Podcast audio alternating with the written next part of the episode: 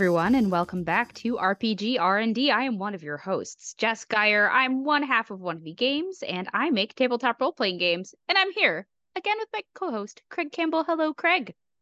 Hi, Jess. I'm Craig Campbell. I am the owner of Nerdburger Games, and I also make tabletop role playing games. And I am here with a fellow who we've had a little bit of a trouble trying to get uh, him on the show, and there's a very good reason why. Um, and uh, also, I will mention that when I took Spanish in high school, we all have to have a Spanish name, and since there is no Spanish translation for Craig, I was Carlos. Hello, Carlos. Welcome to the show.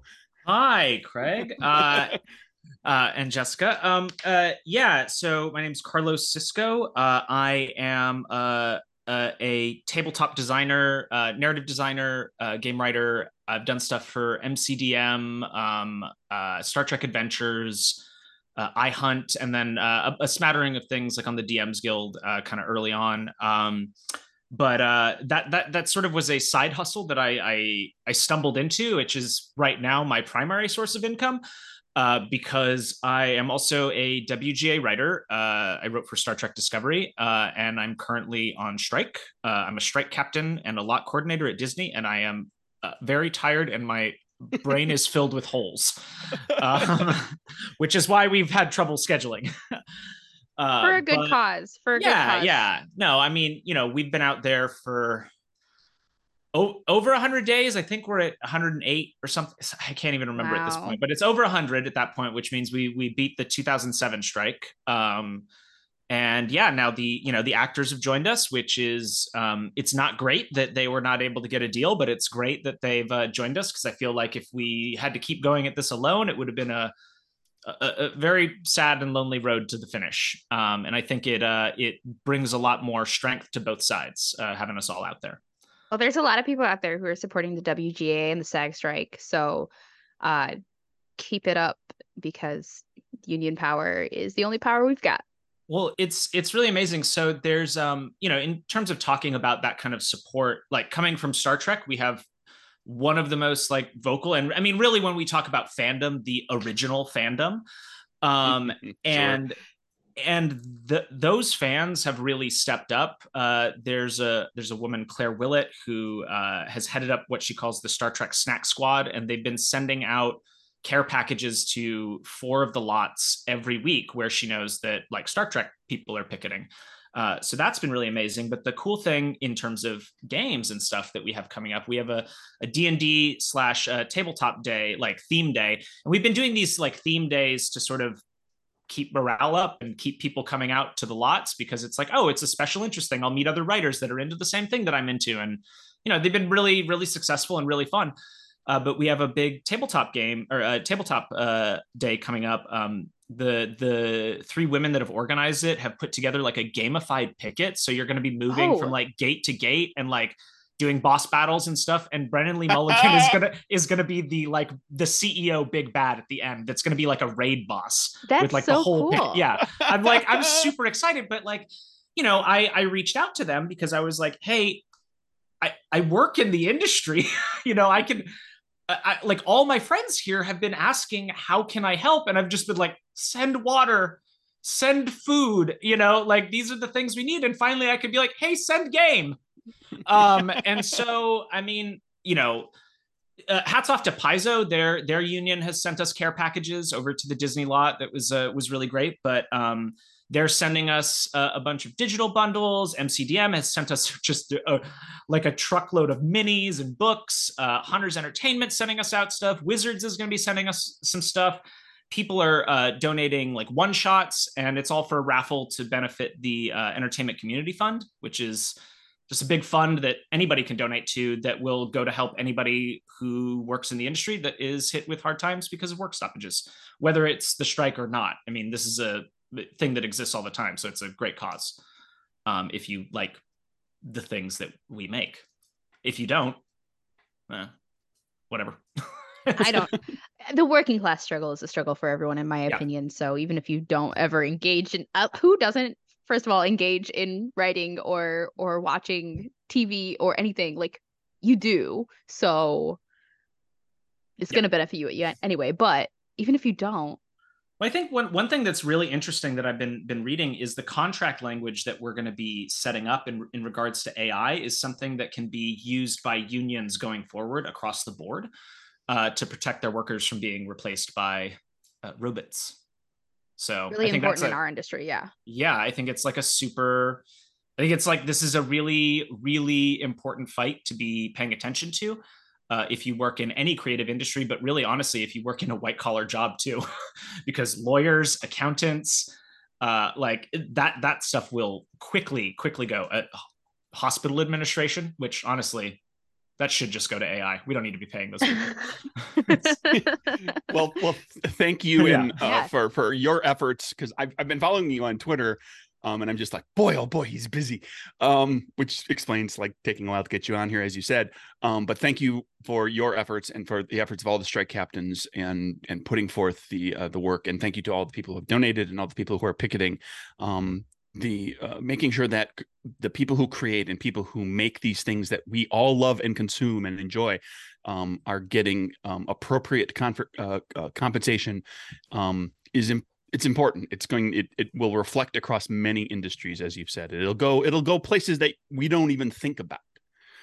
When uh when somebody gets uh you know fights for and gets what is a right for for their industry it it slowly propagates even just quietly from one industry to another yeah. Um, so like the whole system that we work under is a curse. It's a disease. And speaking of curses and diseases, that is our topic of the day. Uh so um Carlos, you you chose from our list of our wonderful list of topics to talk about GMing curses and diseases and designing them. And I'm curious about why you were drawn to that. Uh I like bad and gross things. there, there. Uh, no, I mean, I, like I think like curses are like one of the most fundamental um, pieces of storytelling that we have had since its inception. You know, the bad thing that someone does uh, that has some sort of uh, life changing consequence, I think, is always compelling. You know, Medusa, Orestes. I, I, mean, not just to stick with Greek things, but you know, like I mean, even like werewolves and things like that. Like it's I, Beauty and the Beast. Um, it, it, curses permeate literature and history and myth, and I just think um, they're like a really compelling storytelling device, especially for games.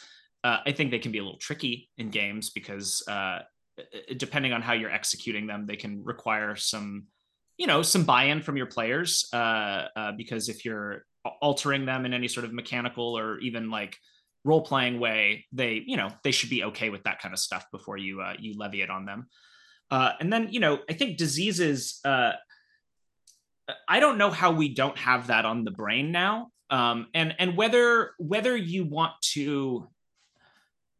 I think you know a lot of a lot of role playing games are are power fantasies, and so we don't necessarily want to uh, struggle with the same things that we face in real life. But sometimes it's really great to be able to look at it, look at a a sort of mirror to a problem in in real life and and be able to actually do something about it in in a game and feel that sort of catharsis, even though it's all made up. Um, and so I think that those are they're two both compelling topics um, uh, when it comes to storytelling. I don't necessarily think like a disease is all that interesting on a player like it, you know we can get into that more on the the design side of things as like mechanical stuff but like you know disease as a storytelling device like plagues i mean it it's what we've gone through is fascinating. Like uh, you know it's horrible and it's it's been wretched to live through but i think 20 years from now people are going to look back on this and man, is it going to be a like weird media is going to come out of all this? I mean, we've been basically making 9 11 movies since 9 11, and we haven't even really started making the COVID movies yet. So that's, uh, well, we'll see what, what, what the state of our industry is after that, uh, after all this. But, uh, and if anybody's making movies, um, but, uh, yeah. So I think, you know, in terms of those two things, that's why, that's why I was probably drawn to the topic.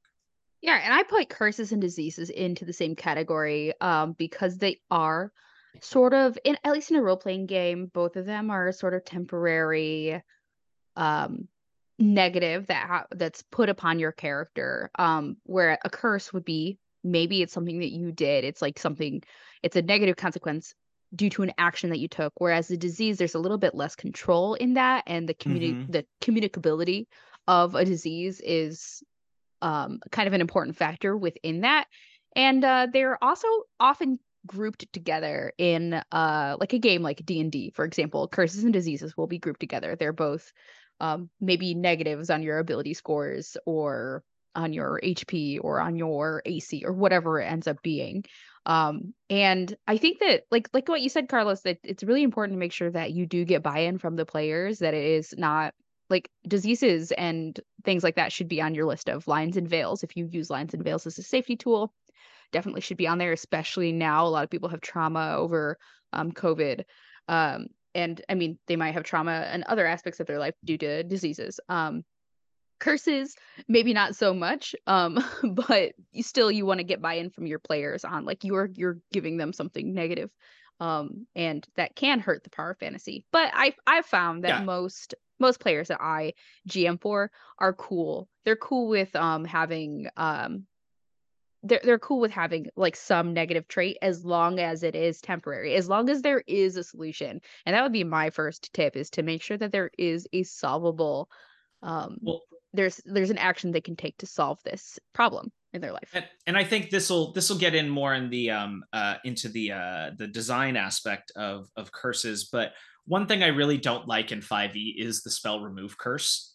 Because it's just like you you know even if you designed a curse of any kind uh, that is more than just like you get minus two to strength or whatever you know uh, that uh, you could just get rid of it at, at fifth level. And then it's just it's it's sort of inconsequential thing. And so i think that you know there are ways and i think there are supplementary mechanics especially you know and i know we talk much broad, broader than 5e but but in terms of the the the big dragon game that most people play like i think that like the, curses are not interesting from a mechanical standpoint in that game because there is a mechanic to easily remove them and right. i think that that's your your your point exactly yeah you need to have like some sort of long and it should be a little bit more long term maybe within long term of the actual game session that you're in maybe it could be solved by the end of the game session maybe it's solvable within a couple or maybe it is like the entire basis of your campaign the big video game everyone's playing right now literally everyone's cursed with a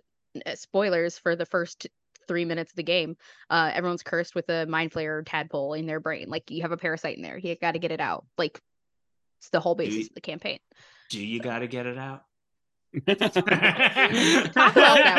makes makes for an interesting story if you don't. Yeah, yeah. Uh, yeah and that, that was one of the things that i've always struggled with when it came to d&d was that and and it, it goes for curses and diseases it goes for a few other things in the game where like this is a threat until this point and at this point it ceases to be any sort of a threat um if you play with a paladin in the group disease is never a threat um, so as a GM, like the it, it's one of those weird things. It's like you, you got a paladin in the group. Well, the GM's not going to bother with these diseases, other than as a role playing moment for the paladin to like cure the diseases in the town and help the townsfolk. And but like to to threaten the characters with it, it's not going to happen. But see um, that I think that that actually, you know, you can look at those mechanics and and take that as sort of a, a narrative jumping off point. Okay, so like I have a paladin in my party. I want to do I want to GM a plague based story, right?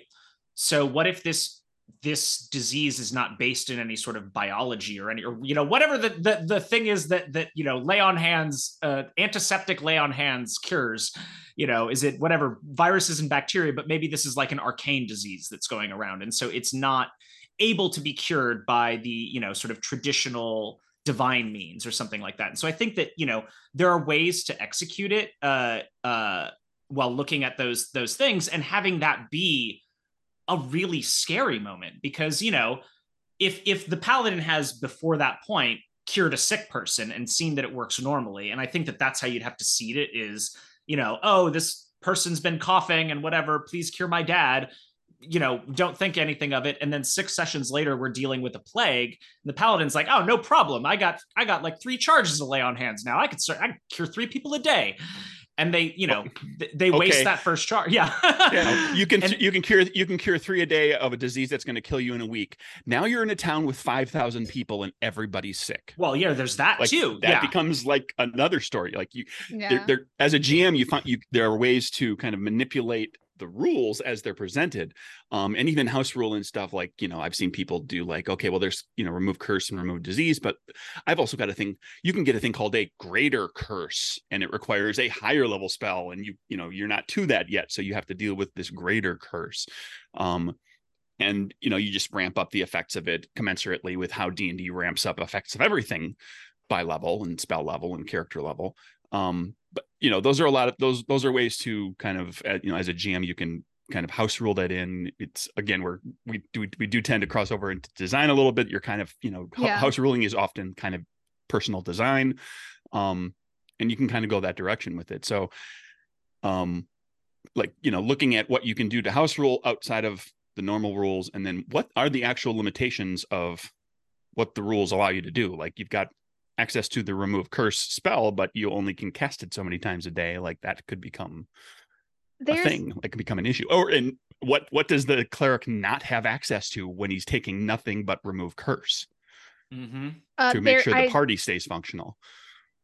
I like the idea of like you you set up in like your act one you set up in the very first scene you have your paladin curing people doing whatever and then you do present this. This is a new thing. Like something is wrong. Something is wrong here. So not only do you have the problem of the disease or the curse or whatever it ends up being not only do you have that problem you also have a mystery. Why is it like this? Who has mm-hmm. done this? Or is this just like is this a curse from the gods? Is this is this a nefarious um you know evil the, bad guy like does the paladin start questioning their faith because that like does that give the player character a really cool opportunity to be like what's happening to me personally? Because everyone knows paladins are vain as fuck.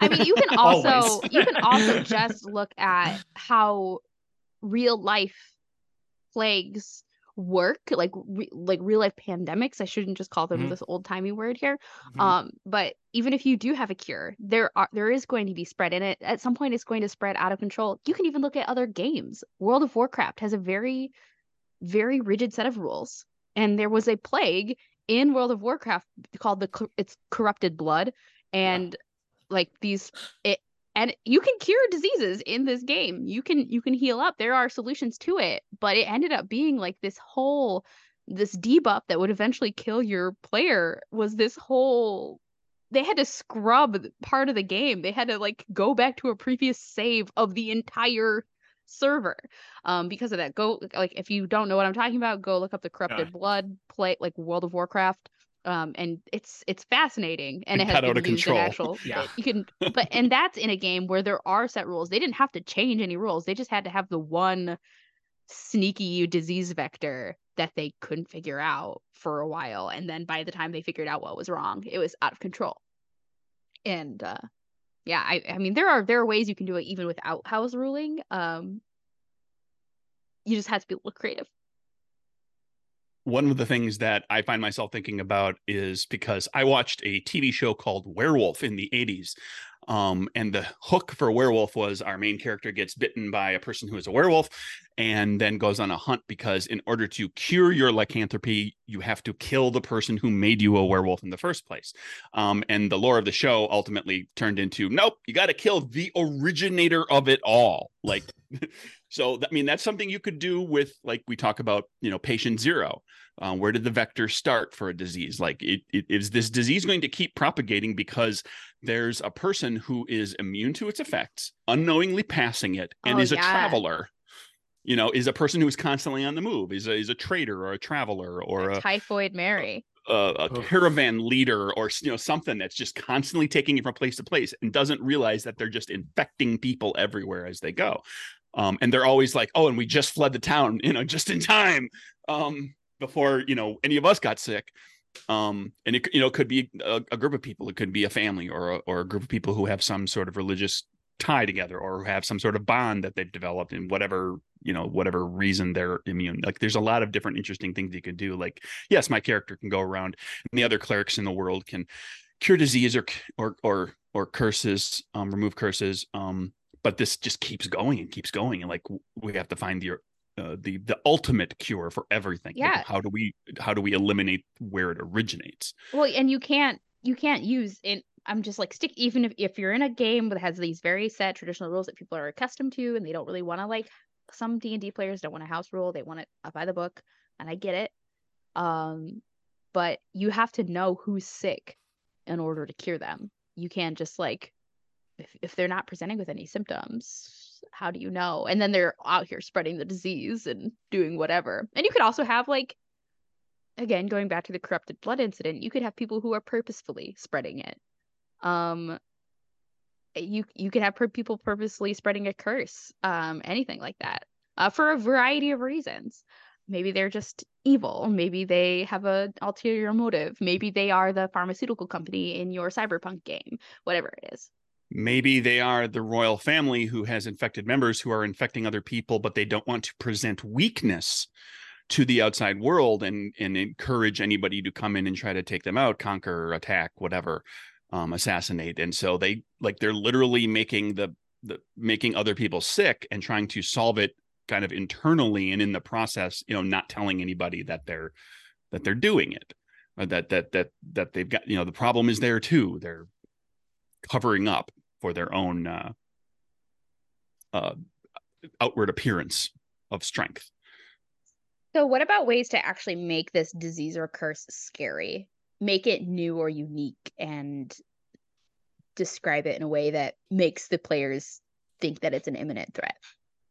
Well, I think like part of it is you have to you have to make it clear that the traditional means of removal are not available to you and that that breaking that curse is going to require some you know investigatory work in terms of figuring it out uh, and that there is a ticking clock.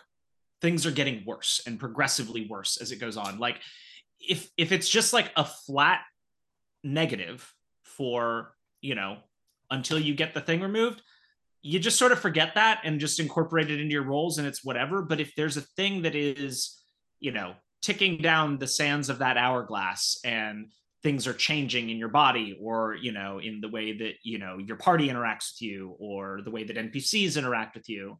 Um i think that's how you make it scary is that that sort of like trickle like you know it, uh, a good example from a movie would be um, drag me to hell.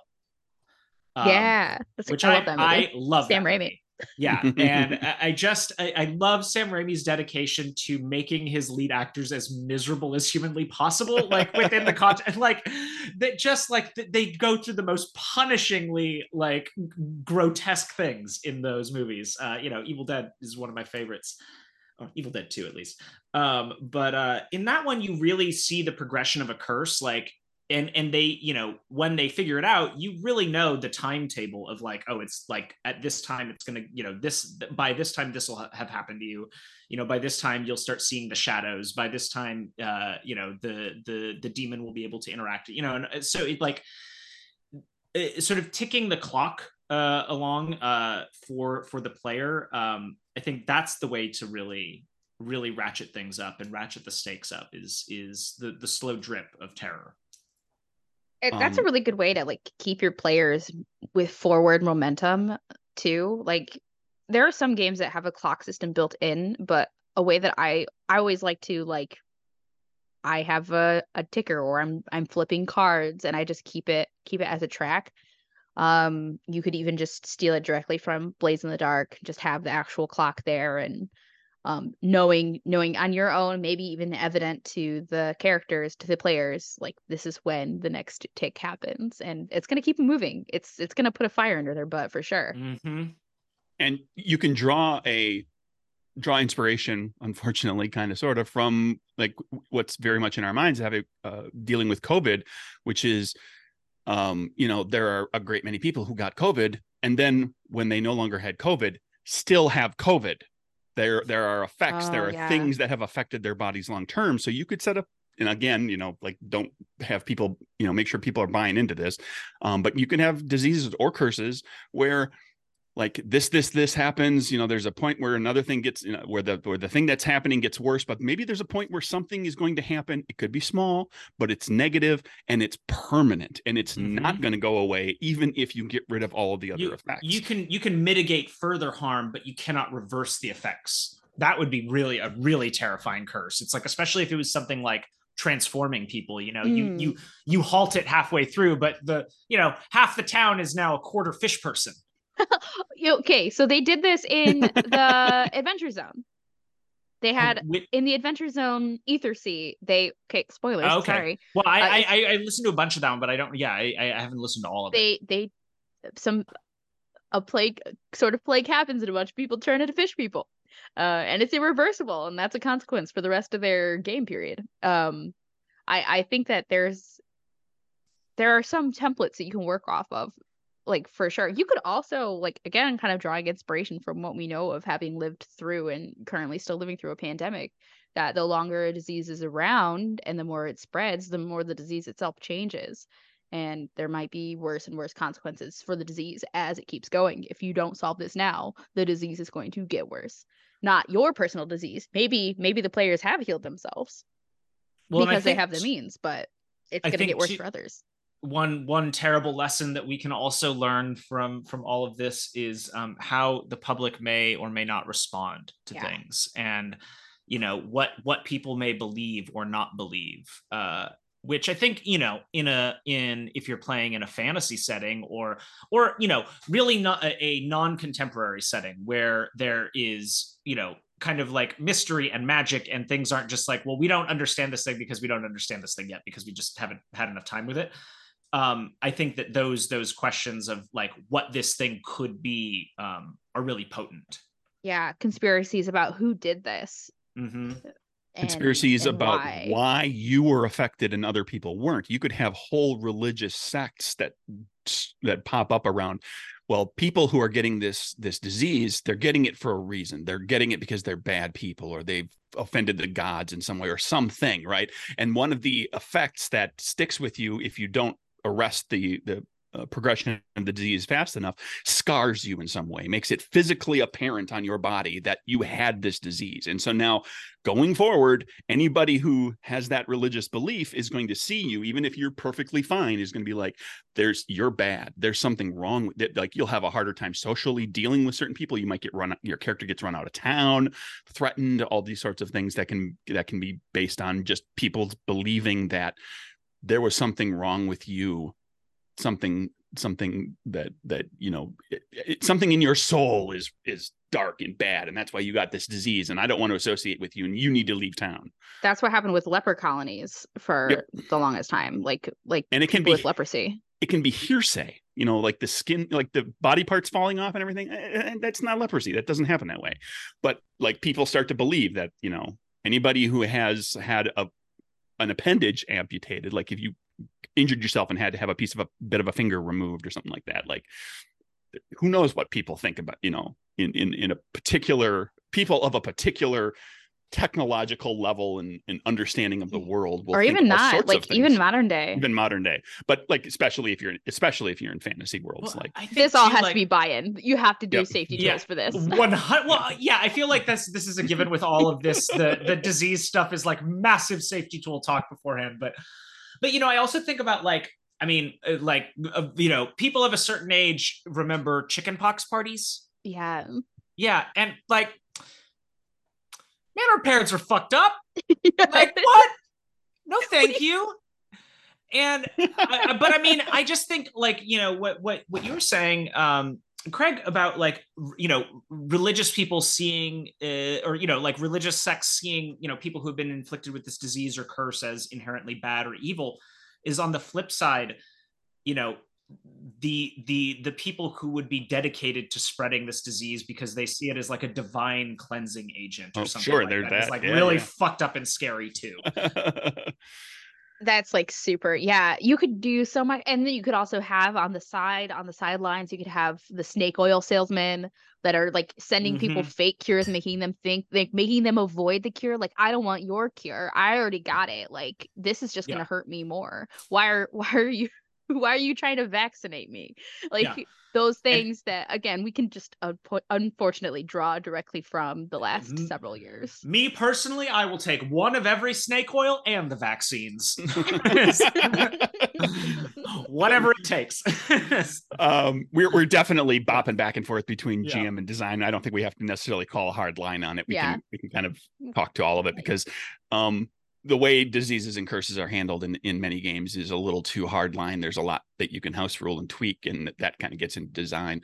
Um, but I, uh, you know, just to harken back a little bit to the comment I made about like greater curses and so forth. There, like there's there's not just diseases and curses. You could have different gradations of diseases and curses. You could have other things that are like diseases and curses. Like Carlos made a comment about how like, well, maybe this is an arcane thing. It's not a biological disease. It's not like a mystical curse, but it's like some sort of arcane thing that was created by some sorcerer or whatever um, and you know extrapolate that into two or three other things. Like you could have these things that affect people that get spread or happen because of you know kind of similar reasons. Like what if in your world whether you're jamming this or designing this for your game what if there are real consequences to um treating the thing that's wrong with a person with the wrong cure mm. like doing the wrong thing like how does how does the cure for the arcane thing interact with the religious curse like maybe the designer of the religious curse the person who created the curse of the god who has a horrible sense of humor about these sorts of things said hey you know what not only am i going to have this curse running around to punish all these non-believers or whatever i'm going to i'm going to wrap this thing into it that if somebody goes on and tries to destroy it thinking it's an arcane thing, it's going to get worse or it's going to do some other thing or it's going to blow up the town or whatever. You know, like there then it becomes an investigate an investigation like as soon as something pops up the characters are like okay we got to figure out what this is first.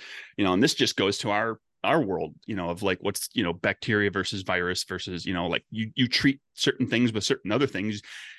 If you use the wrong treatment like you potentially weaken some other system. Um you do nothing about the the thing that you thought you were treating like there's there's a lot of interactivity that can happen. This the this sort of i just just remembered this. I did actually write a disease into one of my supplements but it was a very very different disease. Um, but it was in i, I wrote um, uh, a uh, a gazetteer for one of the uh, dread realms in ravenloft. It's the Saragoss which is like this um, five mile in diameter stretch of ocean just covered with a, a, a mire of seaweed that you can walk on and it's just boats are stuck there. There's no civilization. It's just chaos and everything trying to drag you to the bottom. Um, but uh, i have uh, the this sort of only bastion of civilization on it is a colony of lizard folk who live inside the hollowed out remains of a gargantuan dragon turtle but inhabiting the flesh of that dragon turtle is uh, an abyssal prion, which uh, is if if you're familiar with prions at all, they are um, like a brain disease. Um, like it's a, I think a mad cow disease is the uh, the sort of the biggest prion.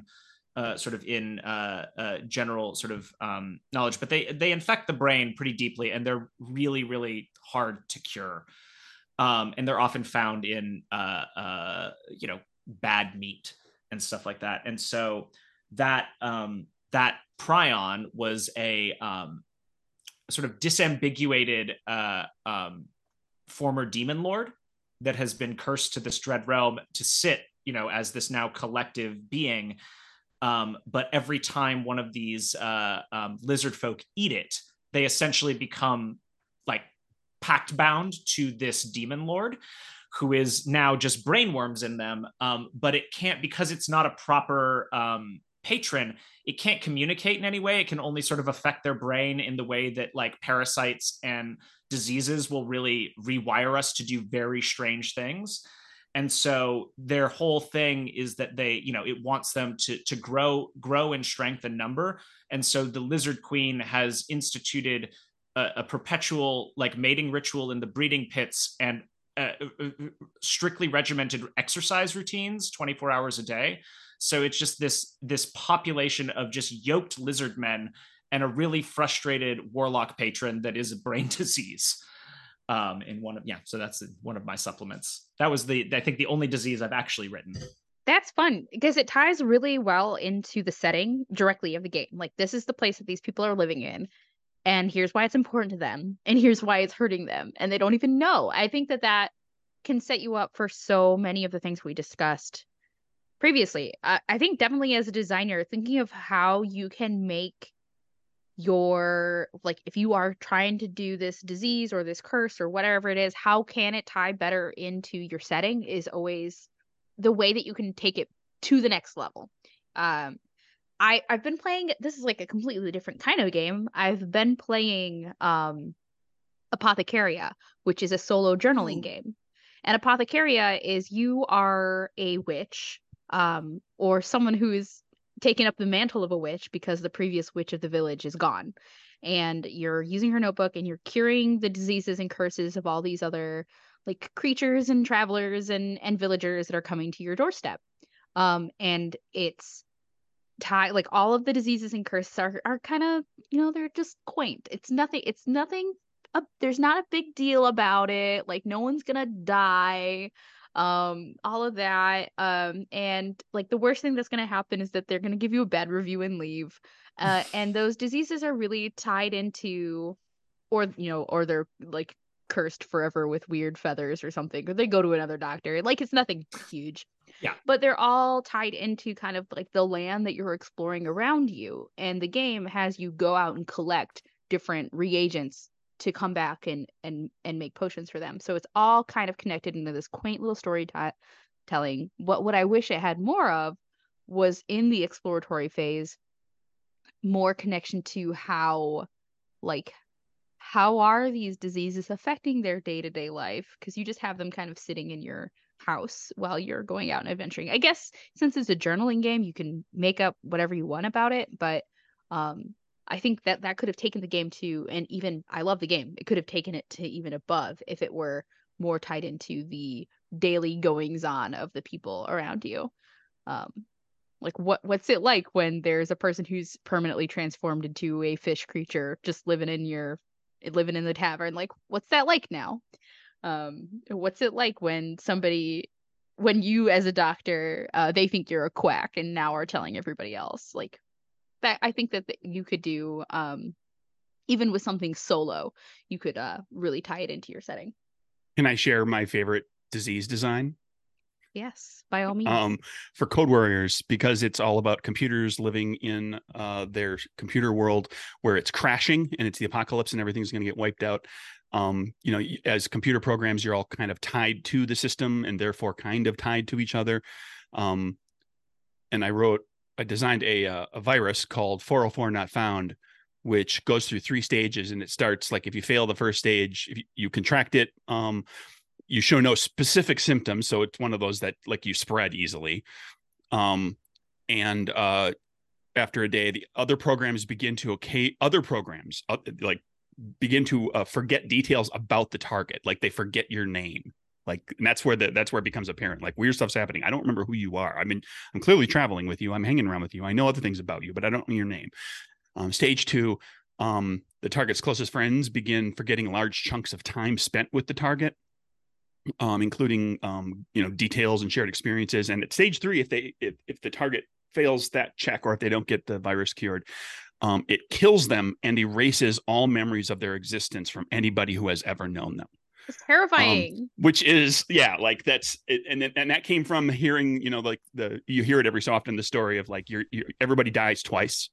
Um, you die the first time when your body ceases to function. You die the second time when no one ever mentions your name again. Um, and that struck home with me pretty deeply um, and still does. And I was, I was, like, well, I suppose I should design a game thing where that's basically what happens to you, um, which is like you said, it, it's terrifying. I consider it like one of the like oh, most painful things I've probably ever designed. But like that's just an example. I, I bring it up primarily because it's a, something that will hit home for people. It will affect people on an emotional level, but it's not tied to like, oh, you have a minus two to strength and a minus two to uh, constitution. Um, even uh, if those you know, even if there's a, a penalty that becomes permanent because in a game you can just be like well i'll um you know I'll, I'll find a way to make up for that stat loss even if it's permanent. I'll you know find a magic item or whatever. Um one of my favorite bits of design it's not something that i've done but it was a, a friend of mine and i've definitely used it. Um It's in um, the fifth edition of Arcadia. Uh, uh, by MCDM, but it's uh, it's an article by uh, um, Leon Barillaro, and it's it's actually called Long Term Curses, and it is expressly designed to sort of combat the remove curse of it all. But my favorite curse in there, well, I have two. There's one, the curse of Cassandra, which is exactly what you think it is. It's you know like the Greek myth. You are cursed with uh, every long rest. You have predictions, and those predictions will come true and they're usually about someone getting hurt or you know losing money you know so it's like really sort of interesting sort of but no one the, the, the catch is also no one in the party or anyone believes you so you know it, it takes buy-in from the whole party uh, for that sort of thing but i think that that's like that's a really fun uh, thing for some I, I you know i would love something like that like i love yeah. a divination wizard and like getting stuck with something like that where it's like wait are all of my prophecies now just bad? Did i did, did, where did i go wrong in my studies? You know uh so i think that that's a really fun one but the one that i think is just like it's so gonzo and it's so funny is called curse of the watchers. And it's basically like that scene with tippi hedren and the birds with with the with the jungle gym where she keeps looking away and there's more and there's more but it's it's uh basically you've taken like a cursed item and now you have the curse of the watchers. And so every time you use that item or every time you cast a spell more ravens are added to the flock that just follows you around. So it just gets bigger and bigger and bigger until it reaches a critical mass and they all start trying to peck you to death.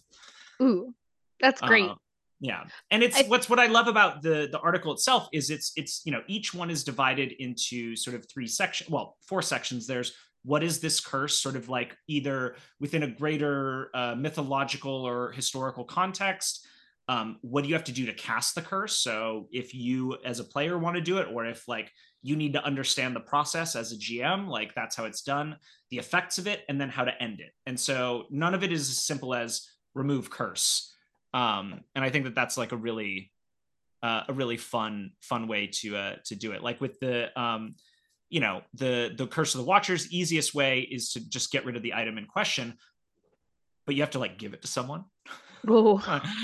um, or you can like return it to its resting place. So it's like there are, you know, that's a pretty simple one, but like you can do it where it comes with consequence. Uh, or you could, you know, maybe use that to your advantage and give it to a really bad guy who sucks. I think also like having like a slight benefit to it, it's a cursed item. It's really good, but there's mm-hmm. a curse attached.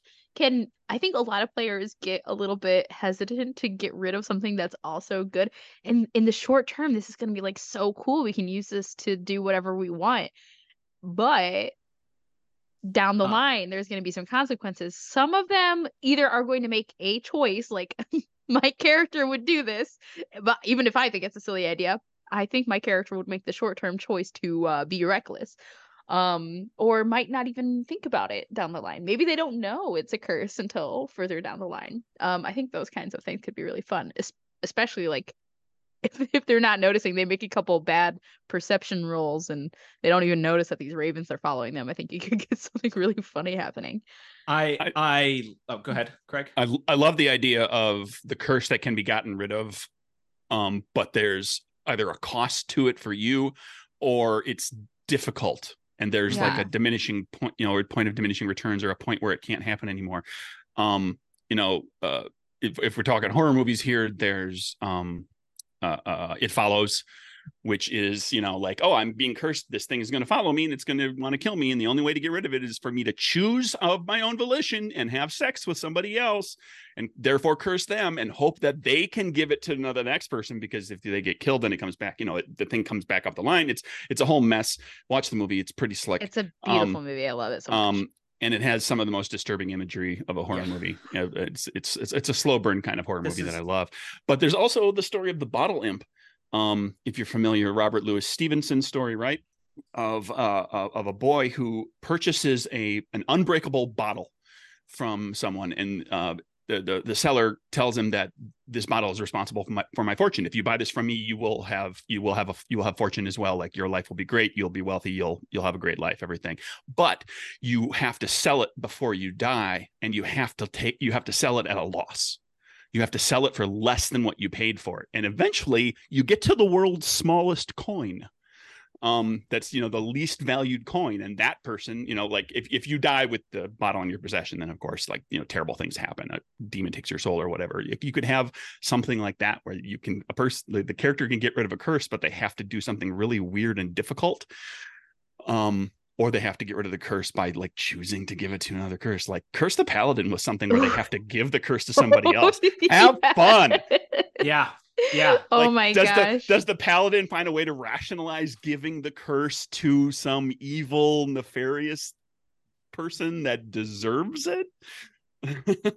Maybe. Yeah, so- or is that still just an evil act? The uh th- this is reminding me of um one of the uh the things in that ravenloft gazetteer that I, I i did was there is a curse that comes with it that if you go if you swim in the water under the mire for every hour that you're in there um you have to make a, a save and it's cumulative. So it's if you get out and then get back in that counter doesn't reset. So it's just you know how much time you spend in there you'll start taking on like aquatic transformations that after a certain point you can no longer remove curse and when you hit a certain threshold you lose the ability to breathe air and you are an aquatic creature from then on out and so you live beneath the mire. Um So and fun. but my favorite one of them is uh, you have an air bladder. So uh effectively you have the effect like levitate underwater. You can control your buoyancy but on land you're just gassy. Um uh it's just dumb it's just dumb uh but the other fu- oh go ahead oh no, no, no. Go. I was gonna say the other fun fun one that I I made it was in um uh uh one of the flee mortals layers that I designed, which was for MCDMs. Basically, they're the voiceless talkers, which is their version of the uh, the mind flayers. Um, I made like an organic cursed weapon that is uh it was it was called kinesthetic projection, and it's it's based off the idea that you know when we use a tool, that tool becomes a projection of ourselves like it, it is an extension of our hand. Like if i'm hammering something i'm not saying i'm holding the hammer to hammer in a nail i'm hammering in a nail. The hammer is you know so i wanted to like take that and make it literal. So you have to actually chop off your hand to attach this thing uh, but then you can um, expend your hit dice uh, to basically let it come loose on a string of like sinew and muscle and you can swing it around like a whip sword I was playing. I was playing a lot of God of War at the time, so I was like, I want to make. I want to make a ca- Chains of Chaos, but flesh. You do really like Evil Dead too. Oh yeah, I'm no, just I'm imagining like, listen, Ash gross, with Ash. gross and gross and bad. I like gross and bad. So speaking of gross and bad, I think the the best resource out there, free resource, open source for any kind of weird disease or curse is SCP, the Secure, Contain, Protect website.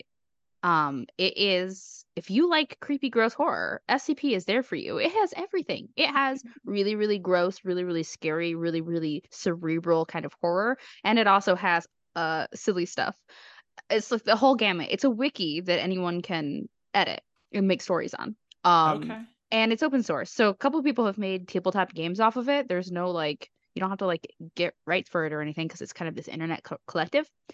Um, but they have a lot of really scary curses. There's one that has always stuck with me. Like it's a it's a person who learned like he he got this idea of what happens after he dies that he will remember everything and he'll feel every every bit of decomposition happening to his body and he will be there and, and that is the curse after death but the actual curse is as soon as you learn about this as soon as you hear this thing it's a mimetic curse. So now you also have the curse just for having listened to the story. So the idea is you've read the story now you also um, have this curse um, and you can't stop thinking about it. So there's like a lot of mimetic horror and scp there's like there are different cult sects that are like trying to like transform you into weird fleshy monsters or, or robot monsters. Like there's a lot of really good stuff in there if you're looking for like some inspiration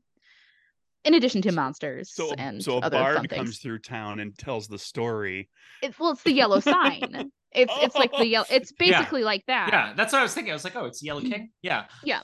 Um, uh, that, so there's like a lot of there's a lot of um like Cthulhu mythos kind of as as any horror wiki website is going to have a lot of influence but there's a lot of influence from a lot of different cultural and literary works because it's the work of hundreds of different authors It's scp.net, if I'm not mistaken.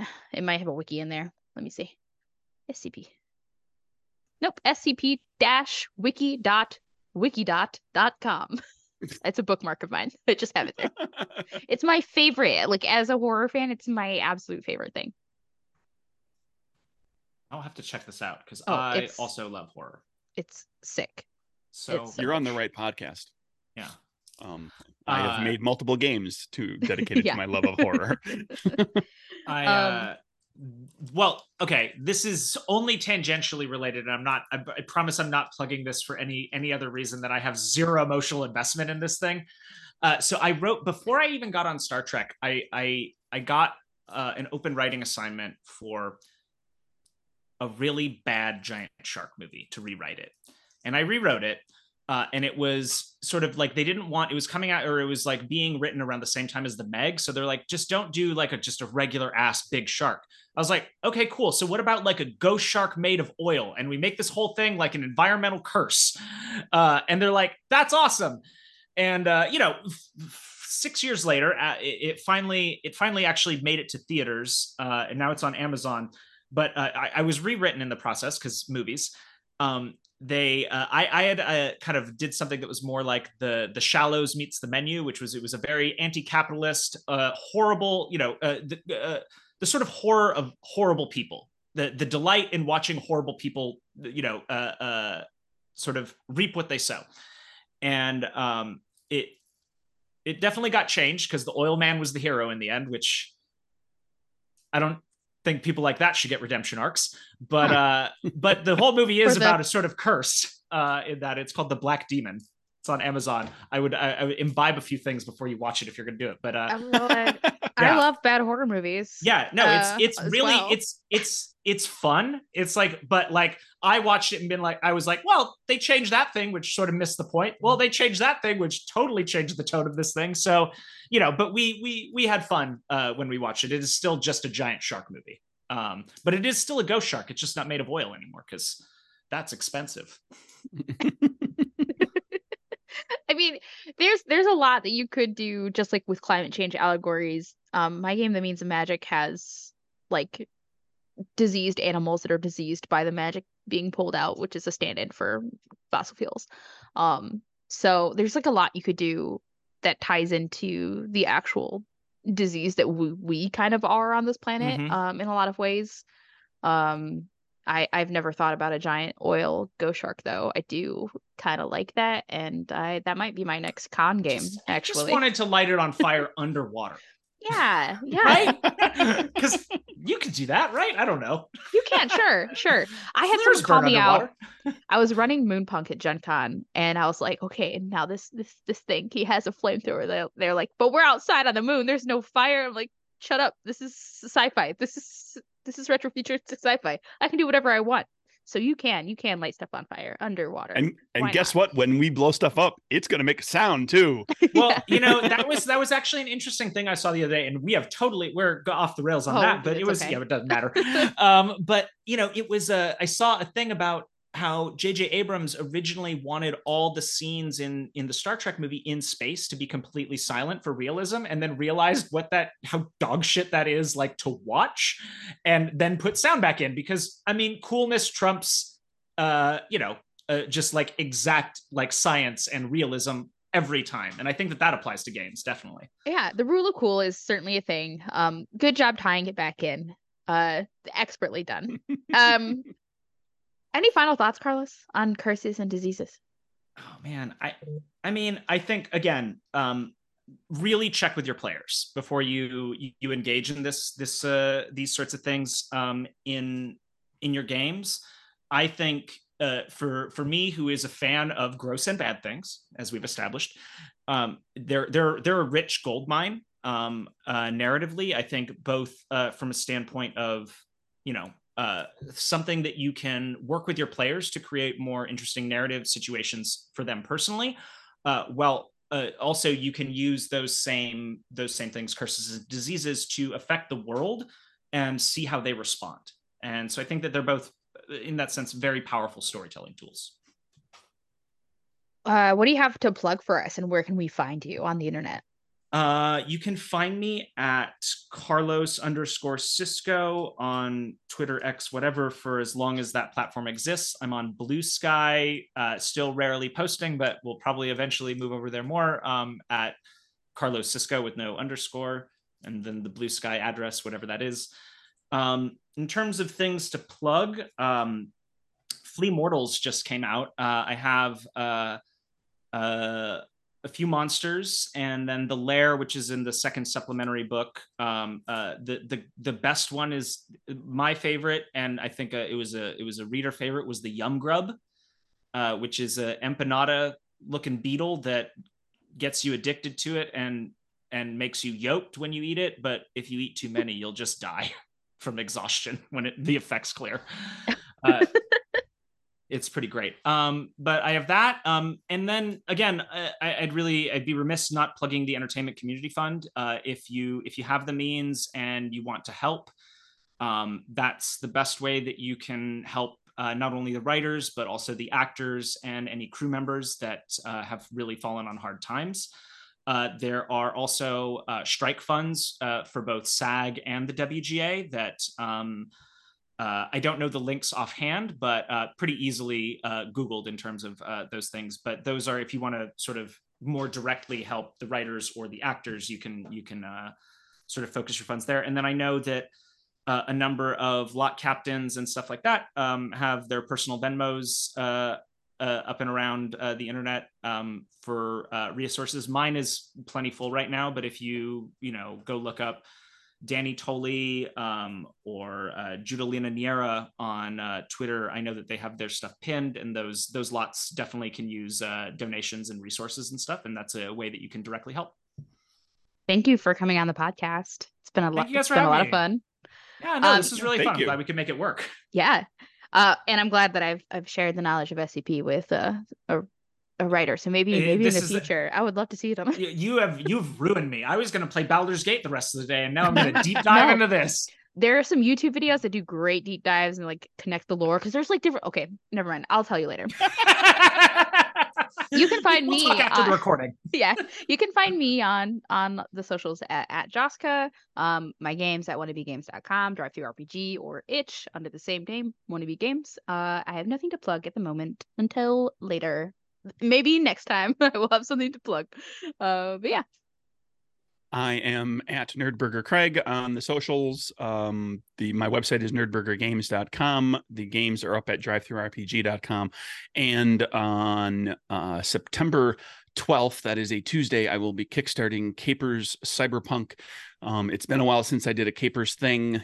This is a full big game book set in an alternate present um, like what happens when superpowers show up in the in the 2020s what ha- how does what does that shape our world into well guess what there's mega corporations and now superpowered criminals who are not registered are our only hope so uh check out that game when it's up Thank you to our opening and closing theme song, which is Avel by Steph Sachs, licensed under Creative Commons. Thank you, Steph Sachs, and thank all of you for listening. And we'll see you back here next time.